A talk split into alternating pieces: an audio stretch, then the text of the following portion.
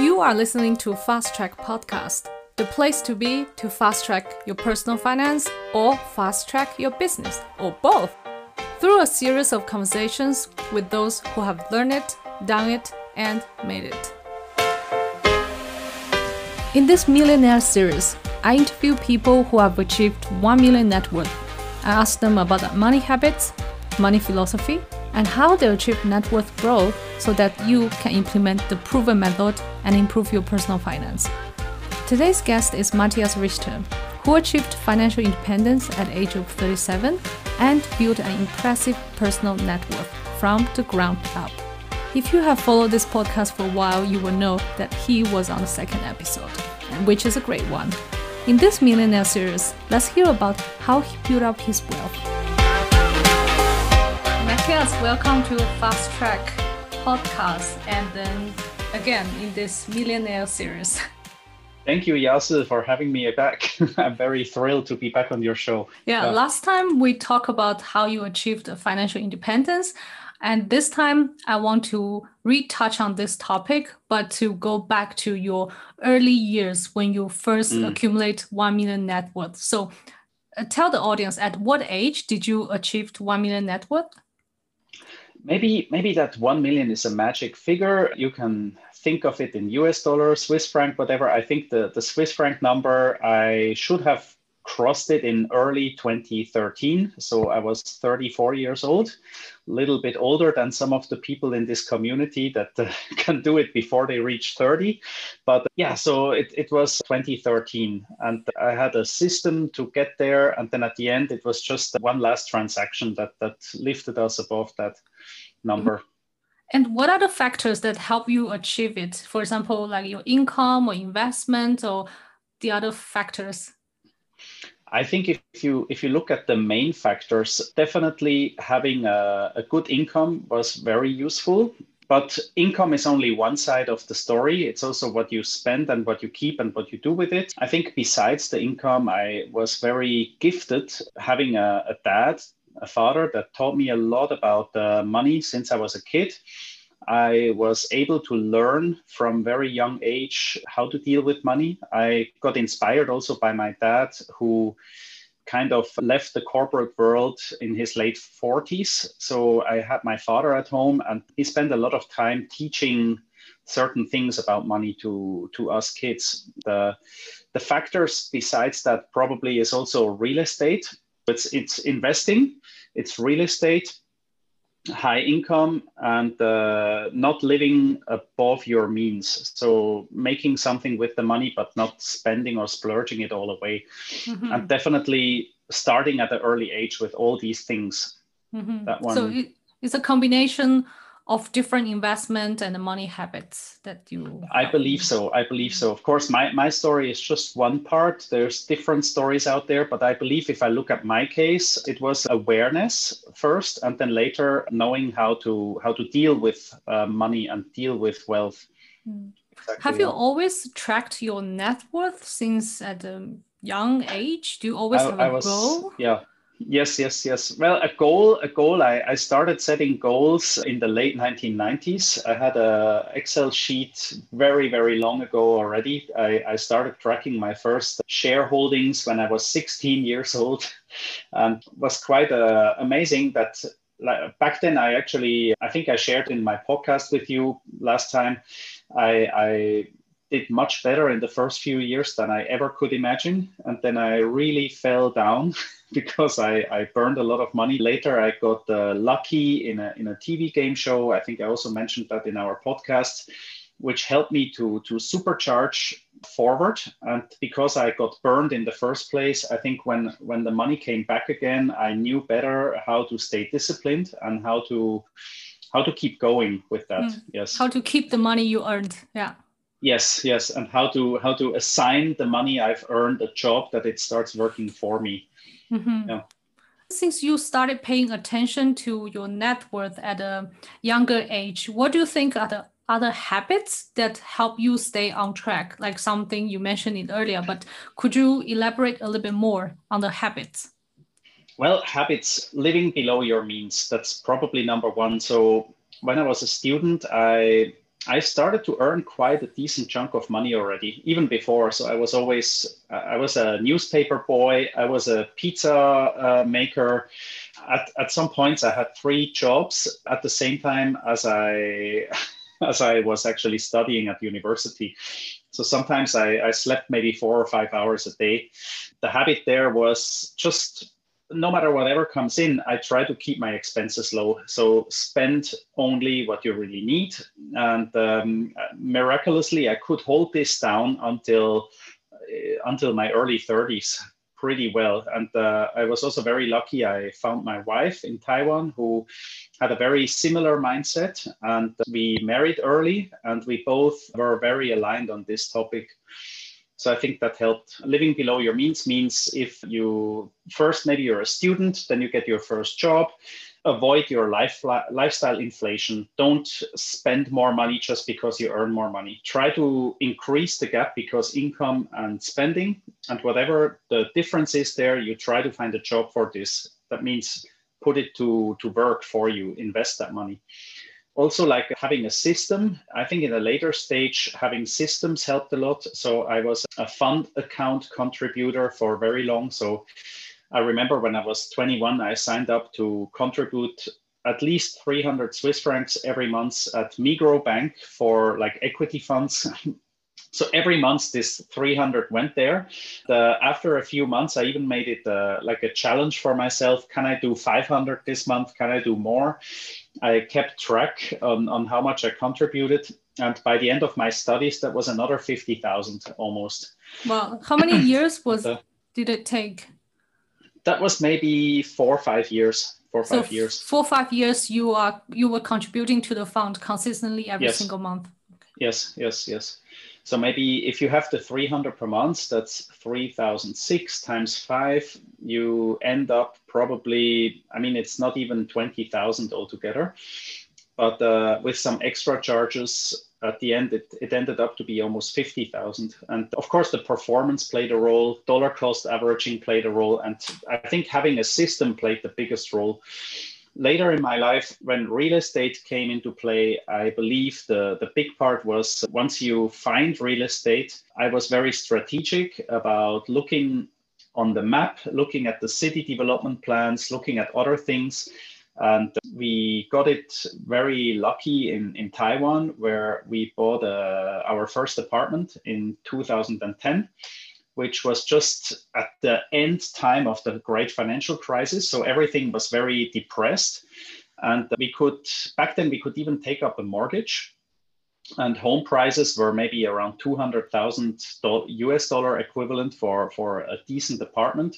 And we took a mortgage up that actually we paid off within 5 years. We finished paying off that mortgage, and the house price afterwards tripled. So it was the house location was good because there was plans to have a subway station nearby. There was a high-speed train coming, all these things. And in Singapore, we bought an apartment at the moment where actually that was in 2013, where they introduced a new rule for buyers to actually punish people who have more than one home. So some people, they panic sold, and we picked up our nice flat in Singapore at a discount back then. Also took up the next mortgage. Also the mortgage was very stretched. And of course the mortgage repayment, if you pay off mortgage every month for such amounts over 5-6 years, it's amazing what sums up there at the end. And that was another like driver. Leverage, probably you can include in that, having leverage, because investing into stocks is one thing, but if you have real estate and you are able to take a mortgage, you get the bigger lever on that, right? And then if you do that 2-3 times in a short period of time, the payoff can be quite tremendous as well. You don't have to have a Tesla share or something outwardly, something that boosts you up. It can be very ordinary things as well. I like that you live below your means, even though you had a salary increase or even bigger salary, but still managed to save more and then use the money to invest smartly. That's a really great learning point from you. And my next question is, this is what you did well. And what is a big money mistake that you made in the past and you learned a lot from it? You want to share it with the audience? Oh, yeah. The big money mistake is probably to get too self-confident. That means like if you feel this is the right way, this is how to do it with bigger amounts, to not be too diversified. So that means if on the stock market, my biggest loss was in 2001 when the new economy boom came to an end. If you hold all the shares in the same economy, which is new economy, and the whole thing comes down, well, then it's not diversified. You see, so it's everything is in one kind of asset basket. You get punished for it. And more diversified would have been if you have more traditional businesses in shares, or if you have real estate, or if you have a business yourself, or if you invest in yourself as a young person as well. So diversification doesn't just have to be like diversify in similar shares in the same market. It could also be diversify a little bit further than that. So my biggest mistake is not being diversified enough at an early age. Yeah.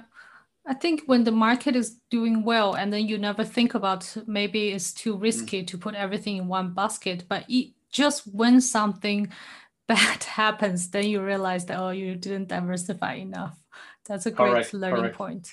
Usually some people speak against diversification. They say if you know what you're doing, then you don't have to diversify. But then I tend to say diversification to a certain amount is also some kind of insurance, because there are some things you can control, some things you cannot control. And if the things that you cannot control go against you, you think you did all right, then it's still wrong. And if you have a very successful few months or years, you might get very self-confident. And maybe it has nothing to do with how smart you are. It's simply the market went up. It's a bull market. So no matter what you touches, it turns into gold. And I like that expression. So don't be fooled by that. Don't think, sorry to take that example now, but don't think because of Bitcoin go up, or don't think because of Tesla go up, or anything go up, it's because you are smart that you make a lot of money. And just beware of these things, right? I think at the moment we have seen tremendous run up in the market. Think about to diversify something, not everything, of course, right? So one way to do it is instead of having 80 or 100% of your portfolio into something speculative, you can still do the more risky things, but maybe you keep it to a smaller extent. You put maybe 20% of your total wealth into stocks or things that could be very high volatility, and not a bigger part of that. And like this, if the situation turns, you will not get burned so bad. But if the thing go up, you might still profit, but not to the full extent. So it's give and take. It's a trade-off. Yeah, there's an upside, there's a downside, but at least you are protected. Yeah. So just a warning to the audience, anything we talk about in this podcast is personal opinion, personal experiences. By no means it is a financial advice. Okay. Past performance is no guarantee for future performance. Yeah. And that brings to the last question of this episode is, what is your next financial goal? I really love the Ikigai concept, which means like to live your life around your passions. Of course, can still mean to contribute value to society, to earn some money. So financial goal is to actually earn some passion income, to say it like that, from projects where I think I can have a positive impact to help others, to uplift others. So one thing is for you, if you don't know it yet, Yasel and me, we are working on a money course. Yasel definitely will include that in the show links. Things like that, working on projects that I believe I can impact people in a positive way to make more of their lives. Also extending my existing wealth to an extent where you can call it generational wealth. I think that's generational wealth is something that lasts more than one generation. So not that I want to spoil my kids with that in a way, but to build something up that can last a little bit longer. That could be the business that can survive, or it could be that the wealth is arranged. And of course, financial literacy, teaching my kids to know how to handle things. That's a lot of wealthy people forget about that part. They work so hard on their business, on their money, And one day they pass away, their kids will be very wealthy because they inherit, but they don't know what to do with the leftovers. And then in Chinese, they have a saying that wealth doesn't last or doesn't survive for more than 3 generations. I want to avoid that. Of course, a lot of people have tried before, but that's maybe my financial goal there. The third point, less financial, but also like life design way. I want to live my life in a way that people like my kids, when they see me living my life, that they are inspired to live a passionate and productive life of my own design that financially can be sufficient for the family to do well. Yeah. Like an inspiration for them. It reminds me of the story you mentioned earlier and also in your blog post that how your dad taught you financial literacy, and then you can also pass this to your children even beyond that. It's such a privilege as a young kid to learn that directly from the parents. But as a grown-ups, if people do not have the opportunity, I think we can always learn from, online courses, from listening to podcasts and reading books. So yeah. So absolutely. Yeah. Great. I like the educational part. For kids, I just feel kids, they look at how you live your life, and then they may listen to what you say, but if you live your best example, they will have it. Yeah, they see it. Seeing is believing. Yeah. Walking the talk, right? And if you're a parent and you keep talking about do this and do that, but you yourself do the opposite. Let's say you always look at your phone, or you do this, teach your kids not to look at the phone, then it will not get the job done. So you have to be an example, a role model for them to look up to. That's the goal. It's great. I like it. And thank you very much for being part of this series, and nice to have you again. And I will leave. Most welcome. Yeah, I will leave some of the links in the show notes that if it is the first time they hear about you, and then they can visit your blog, your website, and also for the audience out there who want to understand how to improve your personal financial situation and learning from your past 20 years experiences, and then they can also sign up for the Fast Track Money course. Thank you so much, Yasu. I hope you enjoyed this episode of Fast Track Podcast. Show me your support by liking this episode and sharing it with your friends. Join the Facebook group at Fast Track Podcast 1, or you can find us on Instagram, YouTube, and of course the homepage, fasttrack.live. See you in the next episode.